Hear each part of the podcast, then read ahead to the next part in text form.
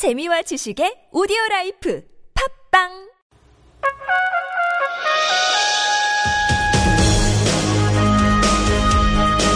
열린 인터뷰 시간입니다. 미군이 가함의 사드 기지를 처음으로 공개하고 전자파 측정을 통해서 사드 레이더가 안전하다고 강조했습니다만 사드의 유해성 논란은 쉽사리 가시지 않을 전망입니다. 사드 도입에 따른 포괄적 안보 영향평가를 위한 국회 특별위원회 설치를 주장한 분입니다. 정의당 심상정 대표 연결되어 있습니다. 안녕하십니까? 네, 안녕하세요. 네. 정부가 어제 사드의 안전성을 입증한다면서 이제 괌 사드 포대를 공개했는데요. 그 중에 이제 포대 1.6km 지점에서 보니까 전자파가 0.007% 정도에서 인체 보호 기준치 이내다 이렇게 했는데 이게 그동안의 전자파 논란이 사실과 다른 어회였다라는 걸 입증해 줄 수 있는 걸까요? 어제 저도 화면으로만 봤는데요. 예. 이제 괌 사드 기지는 해안가에 있어서 바다 쪽으로 레이더파가 주사되는데, 예. 화면을 보니까 이제 육지에서 했더라고요. 아, 그럼 반대쪽에서 한 겁니까? 그것까지는 제가 정확히 모르겠는데, 예. 화면을 보니까 육지에서 했어요. 아마 오늘 현안 질의 때 이 문제가 좀 구체적으로 다뤄질 것 같고요. 예. 근데 이제 문제는 주민들이나 민간 전문가가 검증단에 참여하지를 못했고, 예. 전자파는 단 한 차례 측정으로 유해성이 측정될 수 있는 게 아니고 하루 24시간 수년 동안 계속 노출될 경우에 인체에 어떤 부정적 영향이 축적될지 이것을 봐야 되는 거 아니겠습니까? 예. 그런 점에서 괌 사드 포대를 가지고 우려를 불식하기는 어렵다 이렇게 보고요. 예. 중요한 것은 전자파만 환경 영향 평가 대상이 되는 게 아니죠. 그러겠죠. 지금 성주에는 현재 있는 포대가 좁아서 사드 레이더 체계만 들어갈 정도라고 우리 김종대 의원이 다녀와서 이야기를 했어요. 예. 그래서 미사일 발사대라든지 레이더뿐만 아니라 숙소도 지어야 되고 그러려면 기지 확장이 불가피하다. 또 군사보호구역도 확장된다. 그러면 그 부분에 대한 환경영향평가가 다 필요한 거죠. 예. 그런 얘기들은 이제 제대로 하지 않고 임시 방편적으로 괌 기지 공개를 한 것만 가지고는 민심을 추스르기 어렵다 이렇게 봅니다. 아, 지금 어제 했던 그 지역 자체에 대한 환경도 다시 한번 정확하게 평가를 해봐야겠고 한번으로는 조금 이것을 안전성 또 그동안에 그렇죠. 전자파라는 거는 수년 동안 누적됐을 경우에 이제 인체에 어떤 부정적 영향을 줄 것인가 하는 것이기 때문에 예. 어제 괌 기지에 가서 한 차례 그것도 전자파의 주된 발사 방향이 아닌 육지에서 전자파 실험을 했다고 해서 괜찮다고 하는 것은 눈 가리고 아웅식의 환경영향평가다. 그리고 네. 주민들의 의구심을 해소하려면 객관적 입장에 민간 전문가가 포함된 그런 포괄적인 환경영향평가가 이루어져야 됩니다. 왜 그러면은 이번에 공개할 때 전문가들을 동반하지 않았을까요? 우선 급한 대로 임시 방편적으로 설득을 해보려고 한 게 아니겠습니까? 아하, 예. 일단 그래서 관련 언론만 지금 대동하고 있는 같군요. 예, 그 자체가 여론의 반발을 박으면서 찔끔찔끔 예. 이렇게 흘리고 또 찔끔찔끔 공개하고 하는 것 자체가 저는 국민의 불신의 대상이 되고 있다고 봅니다. 예. 후보지들에 대해서 객관적이고 신뢰성 있는 환경영향평가를 실시하고 공청회를 거친 후에 배치 지역이 결정이 돼야 되는데, 하나 지역만 결정해서 발표해서 반대를 최소화하겠다. 이런 정책 고려만 우선된 게 아니냐. 예. 정부가 안보상의 이유를 내걸고 있지만은 어차피 사드 배치 지역이 공개되는 건 마찬가지 아닙니까? 예, 예. 그러니까 이제 이런 일방적인 결정 과정에서 소외된 성주 군민들이 자기들만 고립화시켜서 희생양을 삼는 것 아니냐는 박탈감이나 의구심은 당연한 거라고 봅니다. 네. 지금 일본의 사드 우리가 공개해서 참관해보자는 요구에 대해서 한민구 장관. 이게 우리의 배치될 것은 지금 괌하고 유사하고 일본 것과는 다르다. 그래서 볼 필요 없다라고 주장하고 있거든요. 어떻게 보십니까?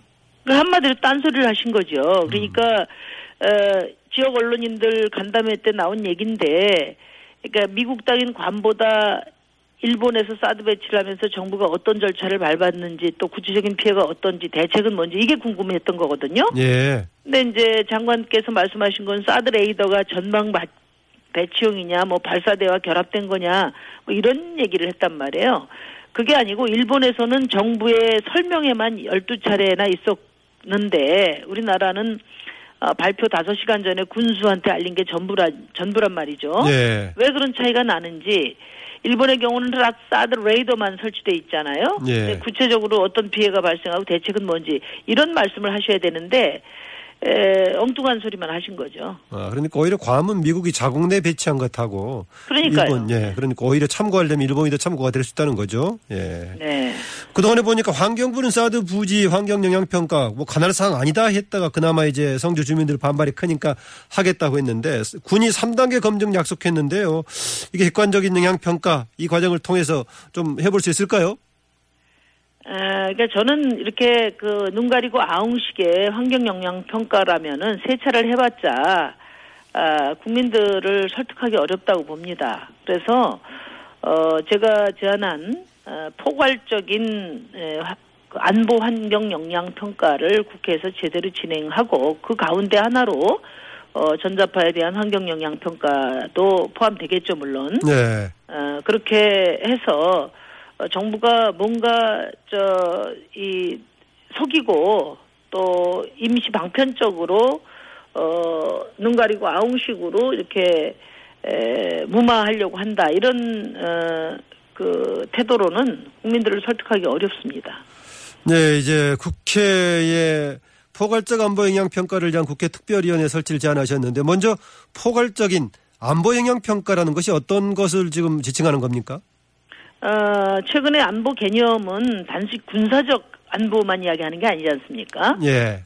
경제적 측면, 정치적 측면, 또 외교 안보적 모든 측면, 또 국민의 삶과 관련되는 환경적 측면 이것을 다 포함한 포괄적 안보 개념을 쓰고 있습니다. 그러니까 사드 배치 이 결정 과정에서 바로 대한민국 안위와 국익에 미치는 포괄적인 평가가 진행이 돼야 된다. 예를 들어서 사드 군사의 효용성, 예. 또 MD 참여 여부에 대한 규명, 객관적인 환경 영향 평가, 또 정부 의사결정이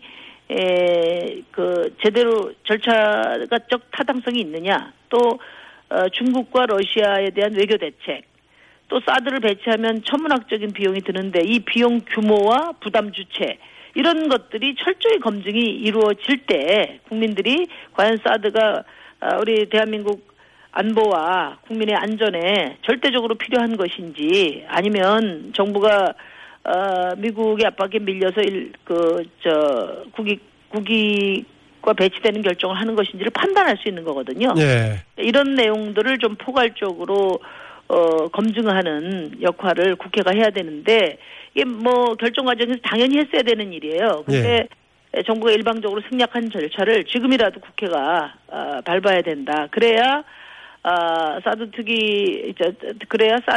배치로 인한 국론 분열을 막고 사회적 혼란과 비용을 줄이는 그런 방법이 될 겁니다. 지금 여러 가지 이제 안보 영향 평가의 대상이 들어 있는데 대부분의 것들이 깊게 논의가 안 됐어요. 아니, 거의 논의가 된 게 없죠. 지금 공식적으로 국회 내에서는 국방위원회에서 한번 질의한 거 이외에는 논의가 된 바가 없습니다. 예, 예컨대 한미동맹 관계에서 MD체제에 과연 우리가 어떻게 해야 될 것인지 또 사드 배치가 과연 대북 억제력을 과연 얼마나 갖게 되는 건지 이런 것에 대한 논의가 좀 진행이 없이 지금 이제 급격하게 결정된 것 같은데요. 아니, 더더군다나요. 예. 지금 현 정부의 외교 안보 정책은 취임 초와 비교해서 모든 것이 뒤집혔어요. 그러니까 한반도 신뢰 프로세스는 어디 갔습니까? 동북아 공동평화 협력 구상은 어디 갔어요?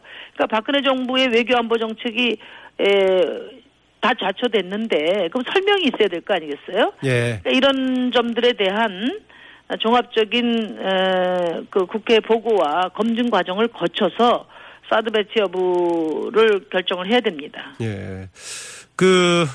제1야당인 더불어민주당 경우에는 이 자체에 대한 배치에 대한 폐기 반대 차원보다는 당장 제기되는 문제에 대한 점검이라든가 이런 문제 해결하는 입장하면서 신중론을 제기하고 있는데 적절한 행보라고 보십니까?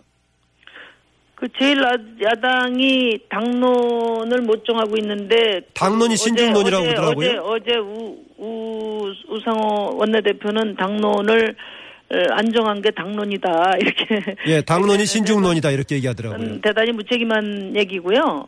집권에 도움이 안 된다는 인식 같은데 한마디로 염불은 안 외고 제밥에만 신경 쓰는 것 같아요. 그 지금 사드 일방적 배치 결정에 대해서 성주 군민은 물론이고 전 국민의 걱정이 매우 크지 않습니까? 대내적인 혼란도 커지고 있고요. 그러면 이런 국가적 중대 현안에 대해서 제1야당이 책임 있게 임해야 됩니다.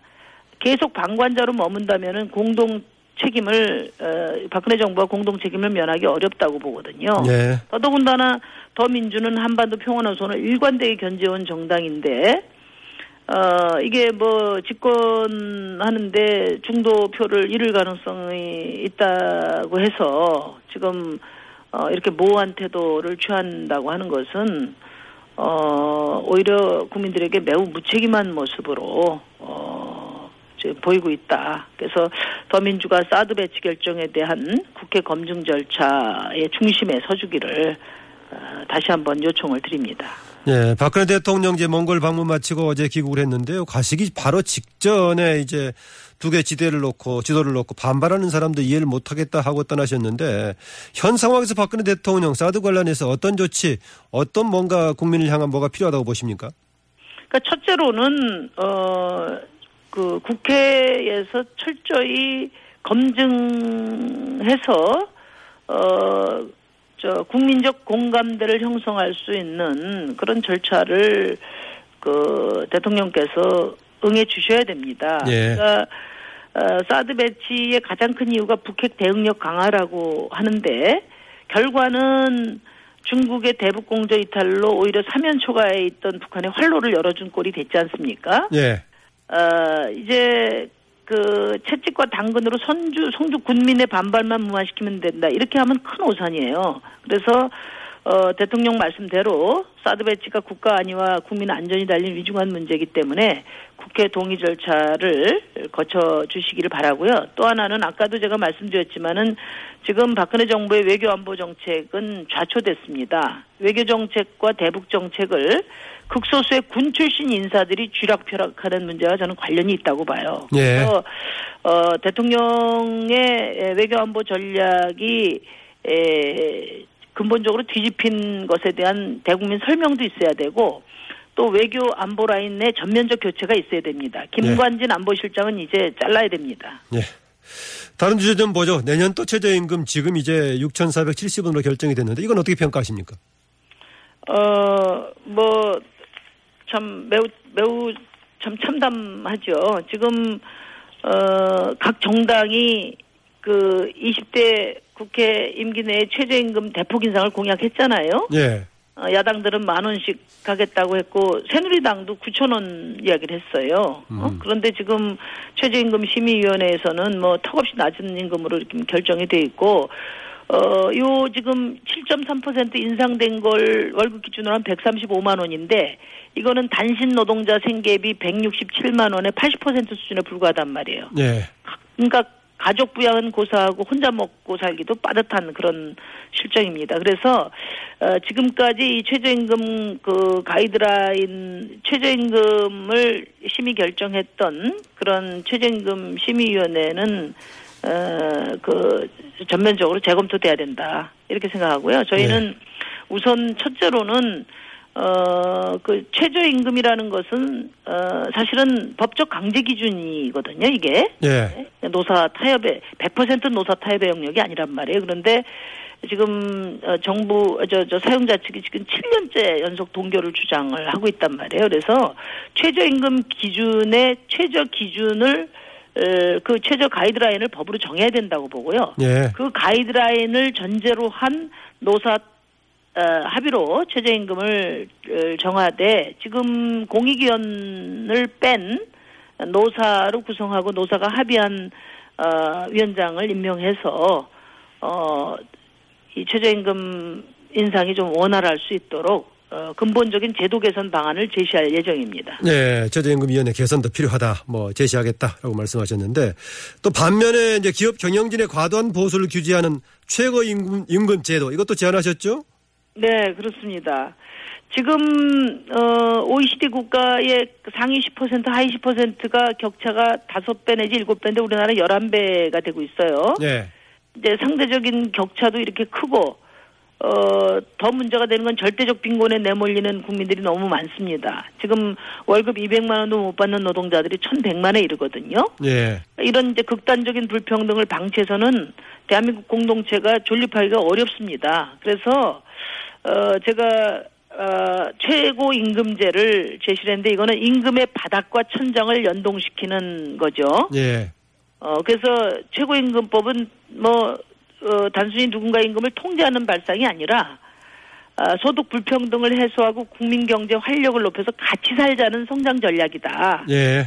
왜 그 미국의 29년 대공황 이후에 뉴딜의 경험을 보면 상하 소득 간의 대압착 전략이었지 않습니까? 그게 예. 지금 대한민국이 바로 그 상하 소득 계층 간의 대압착이 필요하다는 거고요. 그 방안으로서 최고임금제를 제안을 한 겁니다. 네, 최고임금제는 지금 던지셨으니까 또 공론화시켜서 좀 논의가 돼야 할 것 같습니다. 오늘 말씀 네. 감사합니다. 네, 감사합니다. 네, 지금까지 정의당 심상정 대표였습니다.